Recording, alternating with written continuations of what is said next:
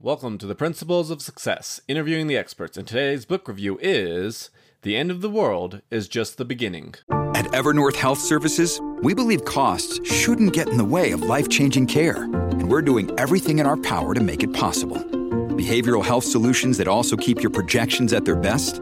It's possible. Pharmacy benefits that benefit your bottom line? It's possible. Complex specialty care that cares about your ROI?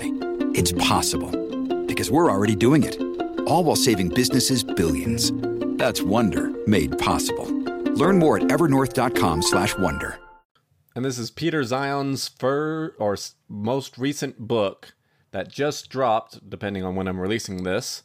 Um, and I just finished reading it, and it'll be back to back with his first book that I really enjoyed. So I'm going to basically leave out the parts that was already covered in the previous book. We're just going to talk about some of the new material. So, my first takeaway for this book is the last 75 years have been the greatest moment in all history, especially the last three decades.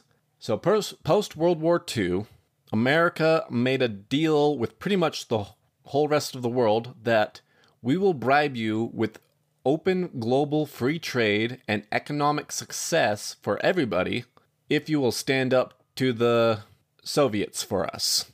And it worked, and it worked fantastically, and everybody became super prosperous, and the whole world industrialized and globalized and became a very wealthy place.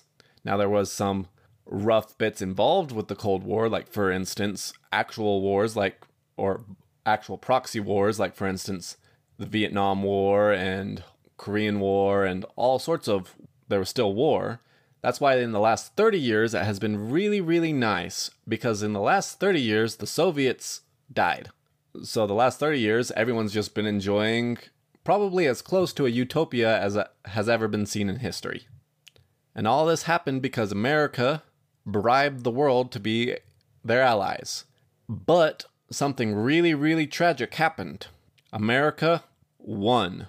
There's absolutely no reason for Americans to keep the oceans safe for everyone and to keep the economic tap pumping for everybody else. America's pretty isolated when it comes to the economics of the world.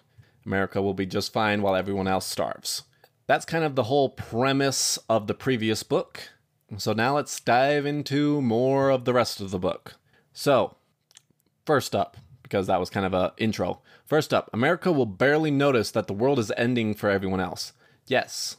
Um, in fact, most of my listeners are American, and all of you have noticed inflation, rising gas prices, food going up, all sorts of fun stuff. So, yes, we will still feel it and are feeling it, but 2, pil- 2 million people or 2 billion people are going to be facing major food shortages. Oh, no, probably over a billion people will die.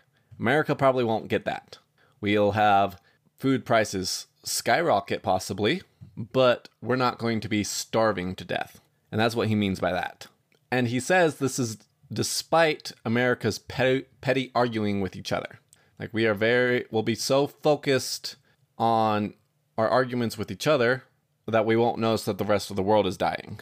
And in the previous book, he already talked about how America is so perfect, uh, geography is so perfect. So I won't touch on that because I just did that book review in as far as your timeline goes.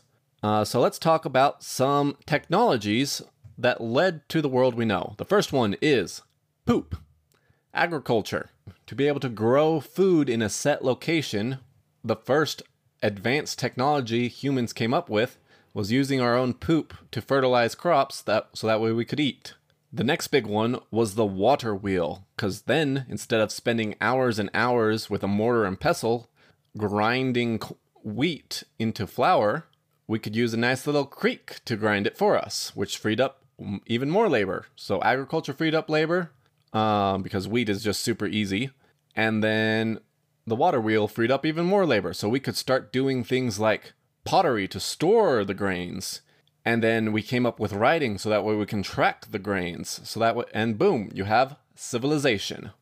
The next big advancement was wind power. We'd already harnessed water power. Now we figured out how to harvest wind power with windmills, which meant that more locations were available for agriculture because we could grind the wheat where or grind grind the grains in more places than just rivers that we could set up a water wheel. So it made more of the world accessible. Then there was sailing, which made transportation much more accessible, which both of those freed up even more labor, and more free labor meant to mass inventions. And back to geography. Borders became very useful because as we kept inventing things like taming animals, like for instance camels, to cross the desert and invade Egypt, or sailing ships around the world much much later, obviously, and conquering pretty much the whole world. I'm looking at you, Europe. Um, having strong borders, like for instance mountain ranges, were very useful. And when you had strong borders, it freed up more labor because you didn't have to have as many people patrolling the borders. Deep water navigation, which is being able to travel in the ocean, not just off of the coast of continents, made trade cheap and easy. If you could if you had it, you could conquer others. If they didn't have it, it was really easy to conquer them. Next, light, electricity bought time. Now instead of working from dawn to dusk, you could work longer hours. And in manufacturing, that was especially useful because you could have multiple shifts of people working. This is why we have the night shift at, fac- at most factories because the machinery costs a lot of money. So now you can maximize the machinery with the cheap labor of peasants. Anyway, moving on. Next up, industrialization. I already started to cover it. Made manufacturing of goods really easy, and then oil shrunk the world. Think about it. Before, let's let let's go way back before even um, sailboats. Before, if you wanted to travel somewhere, you were making fantastic time if your ox was going 15 miles a day. Now, you can fly from middle of America to China, which is on the exact opposite side of the globe, within a day. So oil shrunk everything, which is why World War 1 and World War 2 became pretty rough because now the world was much, much smaller and everybody wanted a piece of the pie. And speaking of World War I and World War II, while the rest of the industrialized world was blowing each other up, a new nation was learning how to use water, wind, deep water navigation, industrialization to their advantage, and that nation was the USA. And because everyone else basically demolished each other in World War II, America was the only industrial power remaining. And that's how globalization started because we made the deal of we'll protect open lanes so that way you can all trade with each other if you stand up against the Soviets for us. Now let's talk about one final technology before we move on from this kind of section, and that is the miracle of irrigation.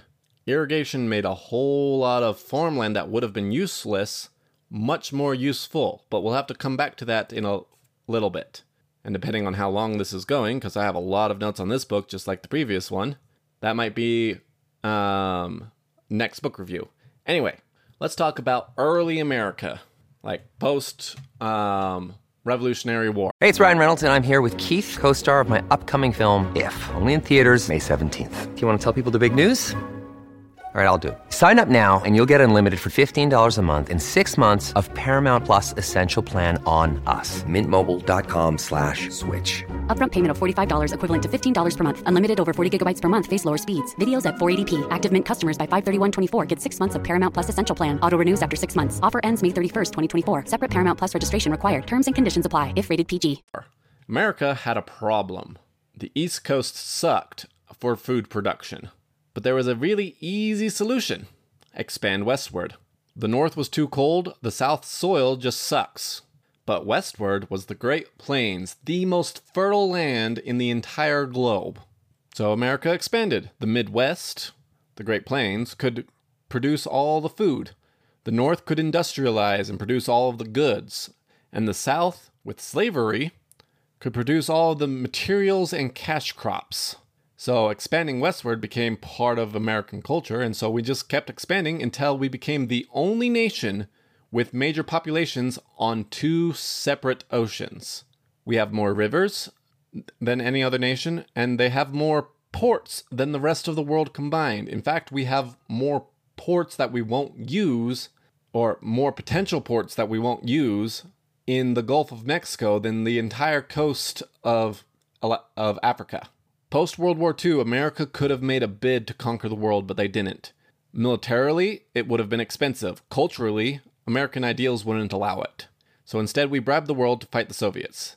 The alliance brought peace and prosperity the world had never known, and it strangled every other economy into joining it until disaster won, or until disaster struck. America won. And I already touched on that, but industrialization and globalization forced everyone into the cities and emptied the countryside. Almost everyone lives in cities nowadays. In the in the country, kids are profitable. In the city, kids cost money, leading to demographic collapse. No kids, no people, no industry, no society. The last 70 years has been an, an, anom- an anomaly, and it's over. It ended two years ago. He talks about all of our isms like capitalism, socialism. They're all based off of an expanding demographic, so population growth, with more and more being produced, more production, more success. He says that's over. So capitalism, in his mind, isn't going to exist in, like 50 years because they're all based off of people becoming successful. Now, notice I've changed my verbiage into, in according to his book, I disagree with this section, which is why I said that. And with that being over, according to him, there's two economic models in the past that some people might try imperialism and slavery, and merch- mercantilism. There's only one problem with that. Imperialism worked because one side had guns and the other side had arrows. One side had massive population that was ready for war and the other side did not. There's too many guns and not enough people now. Next up, screw you, COVID, was the opening line of that chapter, and it's because globalization isn't ending, it's over. COVID sped everything up because everyone's shut down. And when you shut things down, the momentum dies. And globalization was only working off of momentum because America already left. America's been out of the globalization protection for a couple of years now. So, according to him, most countries will never get back to the level of comfort of 2019. It'll only slowly get worse and worse. America, and that's because of demographic collapse and deglobalization. America has one additional bonus compared to the rest of the world in terms of population because American boomers did something that the rest of the world's boomers did not do, and that was American boomers had kids. Because America is just so big and spread out that there was room for kids, which means the millennials are a decent sized population, and so we won't have as big of a workforce crisis as the rest of the world. Next advantage America is a settler nation. So the Germans, the, the German government works for the German people. In America, the American government works for the citizens of the United States regard, regardless of race. So I just got a really bad case of the hiccups, but this episode is almost over, and I'm going to do a part two for this book. So I'm going to try and finish it, and hopefully I can um, make it through without too many surprise hiccups making it into the audio. So the US is a settler nation. Mexico and America are perfect partners because Mexican Americans identify as American. So the population boost that America gets from immigration helps maintain the American demographics and also America is a industrialized nation who needs a cheap labor industrializing nation as a partner. So, American, like North American continent, manufacturing is going to be okay. That is not the case for everyone else. Asia could make it work, except for there's one little itty bitty problem. All the Asians hate each other. They would much rather see the other nations be screwed over than to work with them they also have to pretty much import all of their energy needs, aka oil, from the Gulf. And India hates China in particular. And for China to get oil, it has to pass through India. So China's pretty screwed, and there's a lot of reasons why China's pretty screwed. The Gulf Coast is in trouble because it imports all of its food. They sell oil and import food. Europe's in trouble because they don't produce enough energy for their needs, and their populations are in heavy collapse. And they also have a lot of socialist policies that are draining their economy. So, for most of the old world and a lot of the South American continent, lots of people are going to die in the dark, starving, because there won't be any energy for lights and there won't be any food. But hold up, why doesn't Europe just get its energy needs fr- from the Gulf Coast like they've always done? And the Gulf Coast, in, or the Gulf, not the Gulf Coast, the Gulf, the Middle East, import food like they've always done. Well, there's going to be a lot of reasons to that, and we'll have to explain that that all in the next episode. But one of the biggest reasons is pirates. Ocean shipping only works because America keeps it safe. America's gone, and so think things are just running off of momentum. And it won't be specifically pirates, as in the, the your thoughts of like Pirates of the Caribbean. It'll be more along the lines of privateering. And I already gave one example of that. China won't be able to import oil because any oil that anyone tries to import to China, India can just easily steal for their own people. And if your people are struggling with oil needs due to collapse, everything collapsing, you're not going to let it go to your enemy. You're going to do whatever it takes to make sure that goes to you. And with the and that'll be the case for everyone in Europe as well. And so it's all going to be a big mess. Big mess.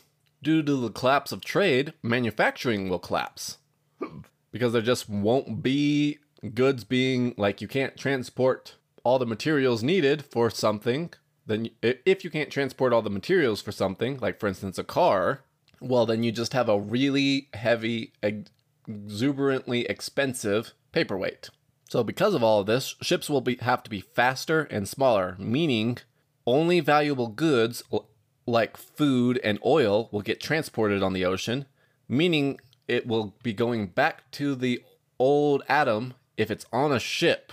It's probably worth stealing because it has to be valuable enough to make it profitable for small ships who are fast to ship it, which will then mean more privateering and pirates will be a thing. And due to this, cities and particularly countries like China will collapse hard.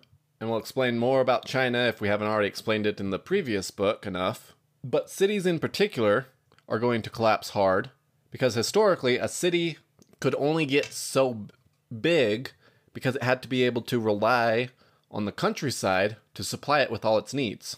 Globalization ended that because now the entire world was your countryside. And historically, that wasn't a problem because cities were the right size for their countrysides. Now we have 80 years of globalized growth, growth suddenly being turned off for the majority of the population of the world. So lots of cities will collapse. Lots of people will have to flee to the countryside. And I guess that's a really good spot to end for today's episode and plug my Zion home design. I'll be doing official announcements later, but if you're interested in a self sufficient lifestyle, particularly outside in the countryside, that you can do affordably, go check out my TikTok, Nathan Dickeson, for more information on that. With that, I will see you all next week for part two of The End of the World is Just the Beginning. And I'll record it after I don't have frickin' hiccups.